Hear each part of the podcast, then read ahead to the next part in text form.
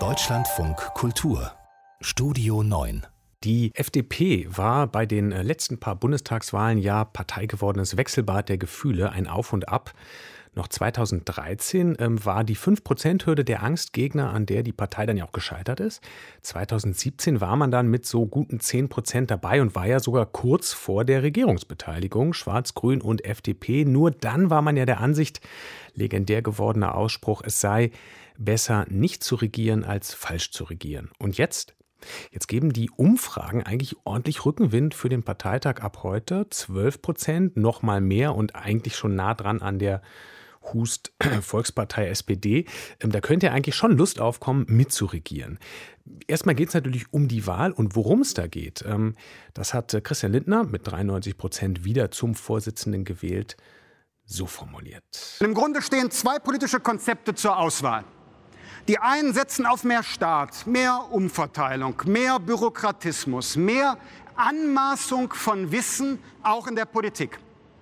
Und der andere Weg ist, das Vertrauen auf die Menschen zu setzen. Den Menschen die Möglichkeit zu geben, neue Ideen zu entwickeln.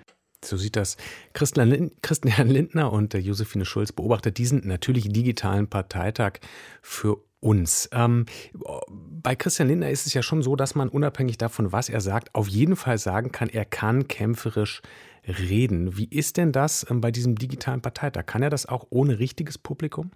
Ja, also das muss man sagen, das kann er auf jeden Fall. Also er hat fast anderthalb Stunden geredet, über weite Strecken auch frei gesprochen. Auch das kennt man ja von ihm, dass er das sehr gut kann.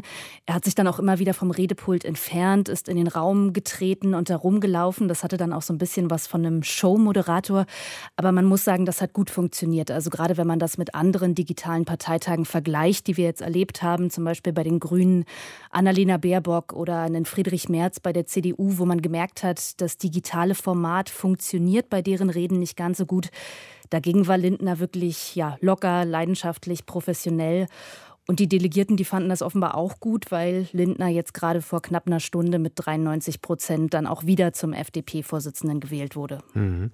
Ähm, locker und auch optimistisch angesichts ähm, dieser Zahlen. Wie viel Optimismus zeigt er, zeigt die F D P oder spielt irgendwie dieses besser nicht regieren als schlecht regieren irgendwie im Hinterkopf doch noch eine Rolle? Also die F D P zeigt sich schon sehr selbstbewusst und optimistisch, kann sie sicher auch sein angesichts der Umfragewerte, nachdem sie ja im letzten Jahr noch ziemlich im Keller war. Wolfgang Kubicki, der hat dann zum Anfang direkt das Ziel ausgegeben, drittstärkste Kraft zu werden. Hm. Und vor allem eben so stark zu werden, dass die F D P für eine Regierungsbildung gebraucht wird. Also das ist, das macht die F D P jetzt ganz klar. Sie will jetzt mitregieren. Dieses besser nicht regieren als falsch regieren von zweitausendsiebzehn, das haben ihr viele übel genommen. Und deswegen ist jetzt eben das Ziel, andere Mehrheiten, die denkbar wären, zu verhindern. Also grün-schwarz oder schwarz-grün, aber vor allem auch grün-rot-rot.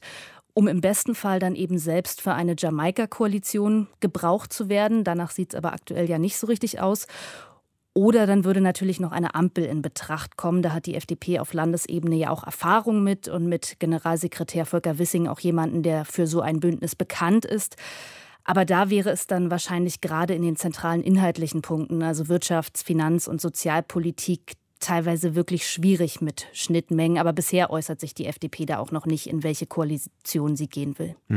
Das sind ja auch die Spiele erstmal, für die man sich mit dieser bisher guten Umfragezahl dann auch wirklich bei der Wahl beweisen will. Wie will man das denn inhaltlich tun? Wie will man inhaltlich eine Rolle spielen? Womit?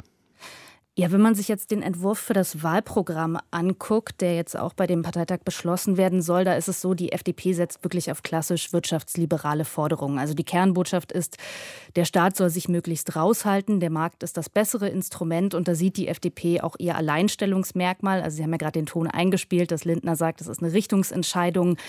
Und konkret will die F D P vor allem Entlastungen bei Steuern und Abgaben. Der Soli für Reiche soll abgeschafft werden, Spitzensteuersatz später greifen. Und Investitionen, um die es natürlich jetzt nach der Corona-Pandemie ganz zentral gehen wird, die sollen nach Ansicht der F D P eben dadurch entstehen, dass die Privatwirtschaft massiv entlastet wird. Bei Steuern, das ist auch der Punkt, wo die F D P bisher ihre einzige rote Linie für mögliche Regierungsbeteiligung gezogen hat. Also das hat Lindner heute auch noch mal gesagt. Steuererhöhungen wird es mit der F D P nicht geben. Und vielleicht noch zwei kurze Stichworte. Die F D P will vor allem in Bildung und Digitalisierung investieren. Das sind ja auch immer ihre klassischen Themen. Und beim Klimaschutz, was ja sicher auch ein sehr wichtiges Wahlkampfthema wird, da sagt sie eben, das funktioniert nicht über Einschränkung und Regulierung in Abgrenzung zu den Grünen, sondern auch das mit marktwirtschaftlichen Instrumenten wie Emissionshandel und Innovationskraft. Dass die F D P also digitaler Parteitag kann, das hat Christian Lindner gezeigt. Reden kann er auch, haben Sie gesagt. Gewählt ist er dafür auch wieder. Womit geht es jetzt noch weiter? Genau, also es werden bei dem Parteitag jetzt neben dem Wahlprogramm noch Vorstand und Präsidium der Partei neu gewählt. Wie gesagt, Christian Lindner wurde schon bestätigt. Und dann wurden gerade auch die stellvertretenden Vorsitzenden gewählt. Da wurden Wolfgang Kubicki und Nicola Beer wiedergewählt. Aber es gab da einen Wechsel, der auch relativ interessant ist. Also Katja Suding, die hat nicht mehr für den Vizeposten kandidiert. Und dafür wurde jetzt gerade vor ein paar Minuten Johannes Vogel gewählt. Und bei dem wird tatsächlich häufiger schon mal gemunkelt, dass der irgendwann ein Kandidat für die Nachfolge von Lindner sein könnte.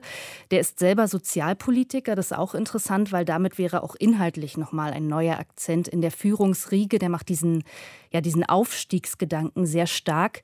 Allerdings muss man auch sagen, ist es jetzt natürlich wieder ein Mann mehr in der Führungsriege, nachdem im Herbst schon Linda Teuteberg durch Volker Wissing als Generalsekretär ersetzt wurde.